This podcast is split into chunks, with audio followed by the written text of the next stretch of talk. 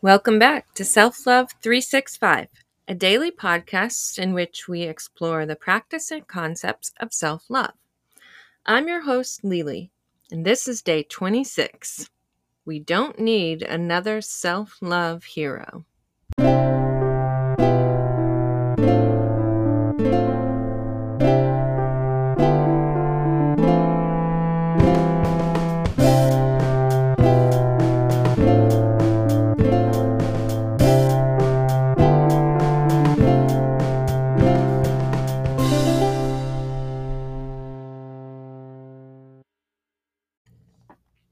Okay, it's Friday.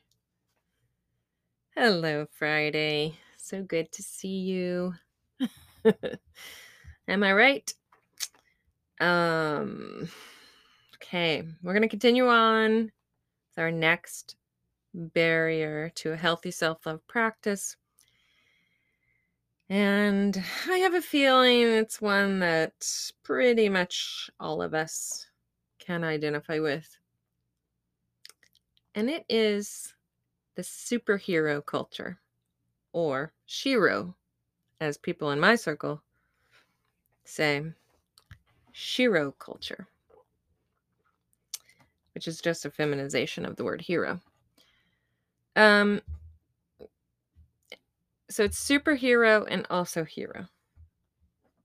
Okay, these are two different things, but I think they stem from the same the same impulse, which is we talked about yesterday. We talked about self doubt and trusting our intuition in, in place of that, and and really, in some cases, we do become very adept at doing things, or we become knowledgeable, or we we become the expert because we have done all the work and we have learned and listened and grown.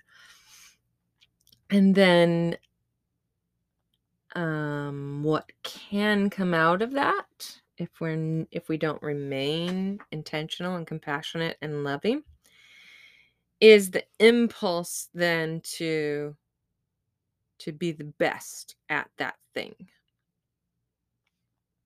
Um you know as as someone very interested and and and passionate about self-love it's so easy for me to to fall into the trap of being a self-love superhero, right? Or a self-love guru, if you like that word better. And and just you know, kicking ass at self-love every single day, right? I'm I'm doing a podcast on self-love, so now I have to be you know, the person who practices it the most and the hardest and the best. And the problem with that is that it's not sustainable and it's not authentic. Because I'm not a superhero, I'm a human. I'm a human who's practicing and is very excited about and committed to self love. But I'm not superhuman. And I'm certainly not, you know, the model someone else needs to hold themselves up against. The whole point of self love is that we're our own uh, mirror. We check in with ourselves to see if it's going well, not compare ourselves to some you know, super talented, uh, crazy, beautiful, um, always well dressed, always well rested person who does everything to the best of their ability. That person doesn't exist, but um, we look for them and we look we find the closest thing and then we compare ourselves to that and we feel let down. It's very hard to love yourself. If you're comparing yourself to someone who seemingly has it all together. I don't know about you but i do not have it all together. Not even close. Okay? It's okay we're not superheroes. We're not supposed to be. We're not meant to be. And that culture of of glorifying strength and perfection and expertise That culture is not beneficial to us at all. Definitely not beneficial when we're trying to love ourselves. The antidote to this type of culture is calling bullshit. Bullshit to superhero slash shero culture. It's not real. Okay? Call bullshit. And what that means is you can be yourself. So, in some ways, the antidote is authenticity, maybe in every way. And under that authenticity umbrella are a whole host of states of being that you would not be accused of being a superhero if you were in this state of being. For example, vulnerability. For example, a learner. For example, middle management.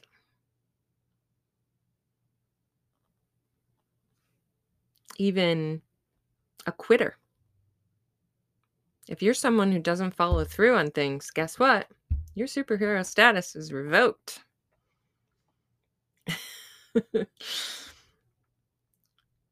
but I have a big problem with with not giving up on things as a general rule because some things don't work out and sometimes we got to move on. Sometimes we have to admit it didn't work out.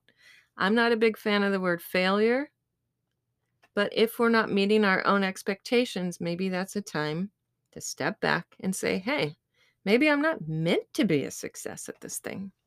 You know, to check in with ourselves. Be authentic. What do I need in this moment? Do I need to take a rest and then get back at it? Or do I need to give up and move on? Both of those are valid routes when you're being authentic. Another thing you'll get your superhero status revoked for is if you admit when you're wrong. But who have you ever loved that you haven't made a mistake and had to go to them and say, I'm sorry, I was wrong? Nobody.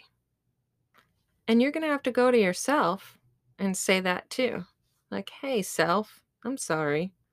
I did that thing and it was hurtful. I ignored you. Or I took advantage of you. I ha- my expectations were too high. I pressed you too hard. And I'm sorry. I was wrong. So I had an experience where I was in middle management and it didn't go well for me because the thing that I was really good at is like the nitty gritty of doing my job, which was what got me promoted because I was good at basically collecting money from outstanding accounts. That got me promoted. I was no I no longer had time to do the thing I was really good at. And in place of that, I was responsible for managing other people who weren't as good as doing that thing as I had been. But now I was in charge of making sure that they did it. And of course, my expectations of them were that they would do it like I did. Because I had figured out, you know, I had figured out the system. So I wasn't trained to let people do things their own way. I was just shepherded into a role in which the knowledge I had how good I was at doing something wasn't really helpful anymore. I needed a whole new plate of knowledge to munch on. I wasn't given any training. I was given a, a bigger paycheck, which I, at the time, was like, sure. You know, I've been busting my ass for you guys. I'll gladly take more money every month. But it wasn't a good fit. As a result, I did not do a good job I don't think I was a good manager. The department didn't thrive. And I lost focus, you know, I, I lost interest in the entire production. So even though I don't think um, the manner in which I was fired from that job was appropriate, and I don't think the timing was appropriate. I definitely was not suited for the job. And they did me a favor when they fired me. It was hard to see that at the time. But um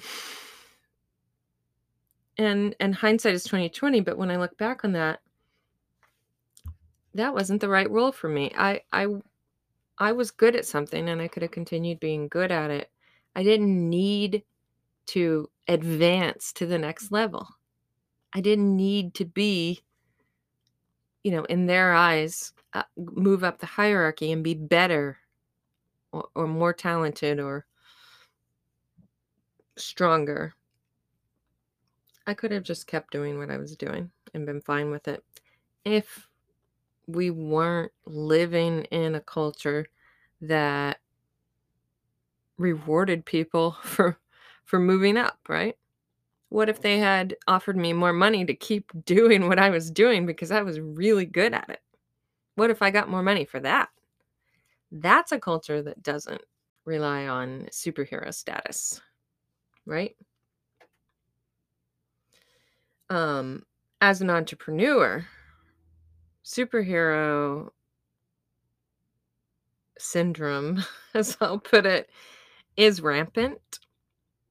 It is dangerous. It is seductive. And similar to motherhood, entrepreneurs really are conditioned to think that they can do everything in the same amount of time other people do one thing or one to two things or one to three things. Okay.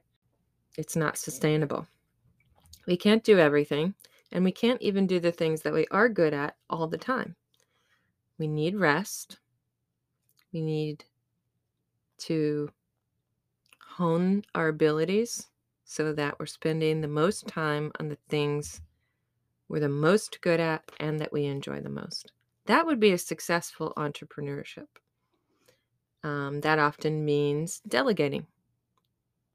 Delegating is not a form of weakness, it's smart. Asking for help. Asking help for help is not a form of weakness. Being vulnerable, admitting when we don't know what we're talking about. One of the things I was really good at when I was a teacher was admitting when I didn't know the answer. And I've carried that through to my parenting. And I think I've probably carried it through to my entrepreneuring too, because I'm not a human walking encyclopedia, right? I don't know everything. In fact, when it comes to building a business, I know less than most. So, if that's what it takes to be successful, guess what? I'm going to fail. But that's not what it takes, okay? So the the antidote is authenticity and realizing that weakness isn't even a thing. Weakness, failure, quitting, giving up, all of those negative connotations, even taking a nap gets a negative connotation in our society. Those aren't weak. They're seen as weak, you know, part a weak part of your personality or weak um, activities or useless or wasting time, but they're not. They're just human. So, your action item for today is to actually do one of those things that you might get called weak for. Be delicate, uh, take a rest, admit you're wrong, or admit you don't know something, or admit you're not well suited for a particular task. Quote, give up on something that's not working, or let yourself, quote, fail and move on. And and for some of you, it might even be an appropriate task today to to quit something. To say I quit. This is not for me. And what that thing is depends on the person. Okay? So so you get rid of your own superhero status today. And we'll be back tomorrow to uh, round out the week. Thanks for listening to Self Love 365. And thanks to Henry Liu for our original music and Jesse Lieber at Little Legends Design for our custom graphics. Also, many thanks to our Twitter followers at 365 underscore self and our readers at 365daysofselflove.com.